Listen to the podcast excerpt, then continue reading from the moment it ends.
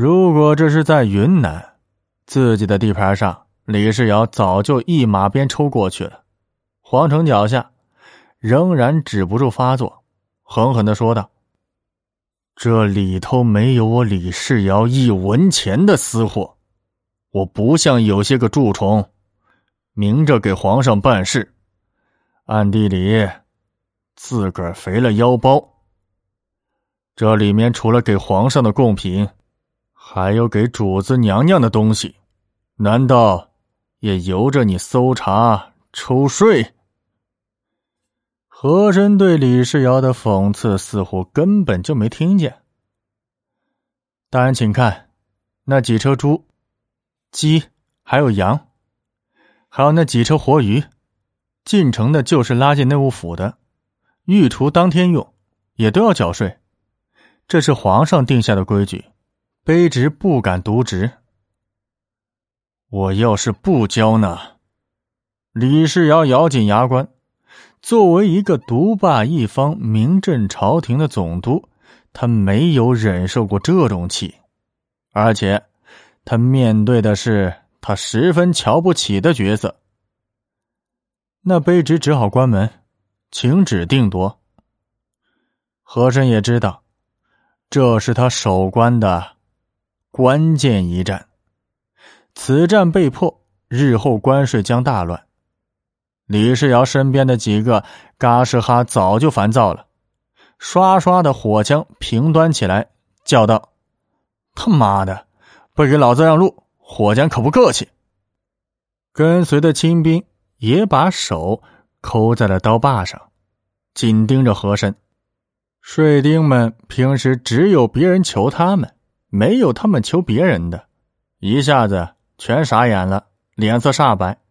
只怕这些蛮不讲理的丘八一言不合动起手来，自己先成了冤鬼，一个个的都缩到一边。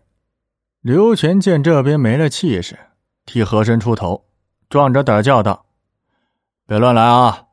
这是皇城根儿，我们是替皇上守关的，你们动手就是跟皇上过不去。”和珅见那些兵真的真刀真枪。还真怕这些在李世尧手下耍横惯了的动起手来，自己遭殃，脸上也是一阵惊慌，旋即冷静下来，喝退刘全，对李世尧鞠躬道：“这是皇城的门户，请大人约束手下，不要无礼验官，是我的差事。卑职不敢为难大人，大人也不要让卑职过于难堪。”这么多人看着，失了官体，有碍观瞻呢。李世尧回头张望，天色由朦胧转为清亮，不远处人头攒动。进城的乡民被税丁拦着，伸着脖子张望打听。李世尧从袖中取出一封明黄缎子小包，对和珅说道：“你看看这个。”和珅展开，见尾处写着“御批”，急忙跪下展读。前面是李世尧的奏折，后面是乾隆的批复。批复后有附言，倒是皇太后要铸黄金发塔，令李世尧可于云南金矿中接取黄金，以资急用，将来由户部盈余补出。右皇后以及宫中所需宝物，云云云云。最后告知此事甚密，切勿外泄。下面是乾隆的随身小玺印章，长春居士。和珅脑袋嗡的一响，额前冒出细汗。原来以为自己尽职敬业，占足了理，只是被这一道密谕。自己的理儿全部走光了，此时自己再多说一句话，李世尧有的是小鞋给自己穿，宁可不说，绝不说错。此刻脑海里冒出的是这八个字。当下我头还在地上轻轻的碰了三下，双手送还折子，走。李世尧冷笑一声，马鞭一指，骡车队滚滚而过，发出沉闷的轰隆的声响。和珅看着李世尧渐渐远去，怅然若失。他的眼前又复出长春居士，接着是黄金发塔，心中不由一阵酸楚。黄金发塔那是皇太后的遗愿，和珅本来想着自己筹集黄金为皇上解忧的，但是此功竟然为李世尧。先拔头筹，看来自己未必是皇上最亲信的臣子呀！不由一声感叹，瞬间丧气起来。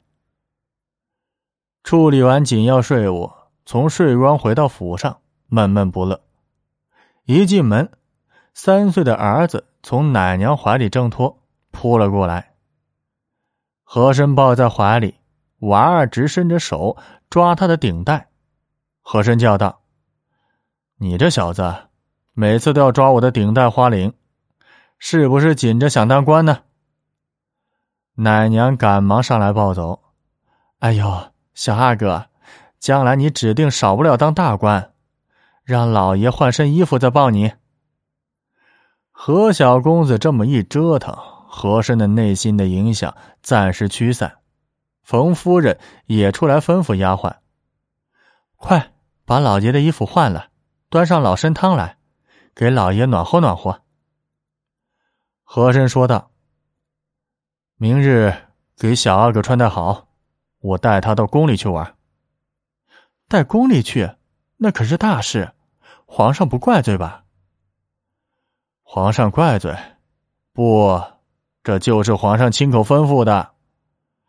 皇上逗弄和孝公主的时候，我们闲聊。说我们阿哥看见龙的图案就两眼发光，叫皇上。皇上听了高兴，叫我把阿哥带进宫去，说不定啊，跟十公主能玩的很好呢。那感情好呀，不过小孩子手无遮拦，可别得罪了皇上。和珅笑道：“不必担心，我在宫里。”也多逗弄十公主，知道怎么调教小孩。李世尧递牌子进军机处，阿贵刚接见完一批官员，端茶送客。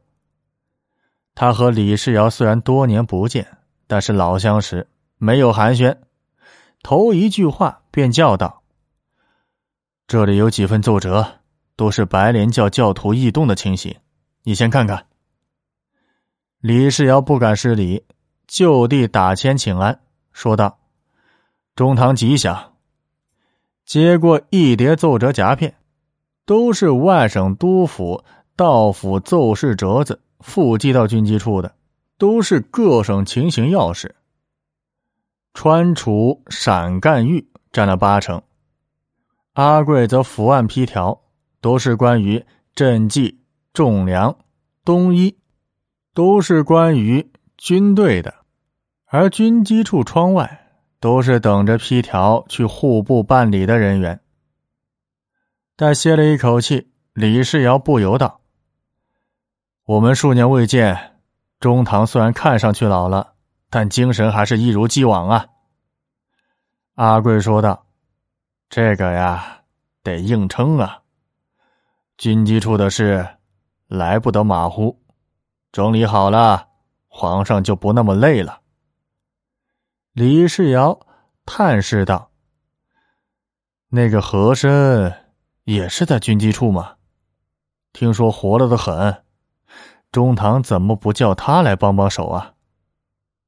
阿贵说道：“和珅呢，挂着几个头衔呢，又是军机处，又管着栾仪卫，又管着内务府。”现在整天在崇文门关税，军机处的事，他也不内行，没打过仗，也没督过省，我怎么敢交付他呢？他到了军机处，也就避重就轻，拉拉家常，要看大用啊，还需要出去练练。李世尧说道：“你说他没用，可是，在崇文门关税还是嘚瑟的很呐，非要查缴货品关税。你说，百官从这里过都要剥削一番，成何体统？我一定要在皇上面前评评理。哎，每个进京的官员都抱怨没有用的。上次福安康。”都向皇上参了他一本，皇上也是不了了之。虽说这差使多有油水进了腰包，但也是为内务府增加收入的，皇上不会拿他怎么办。况且他整日在皇上身边，懂得圣意，你还是正事要紧，别趟浑水。此言一出，倒是激起了。李世尧的傲气。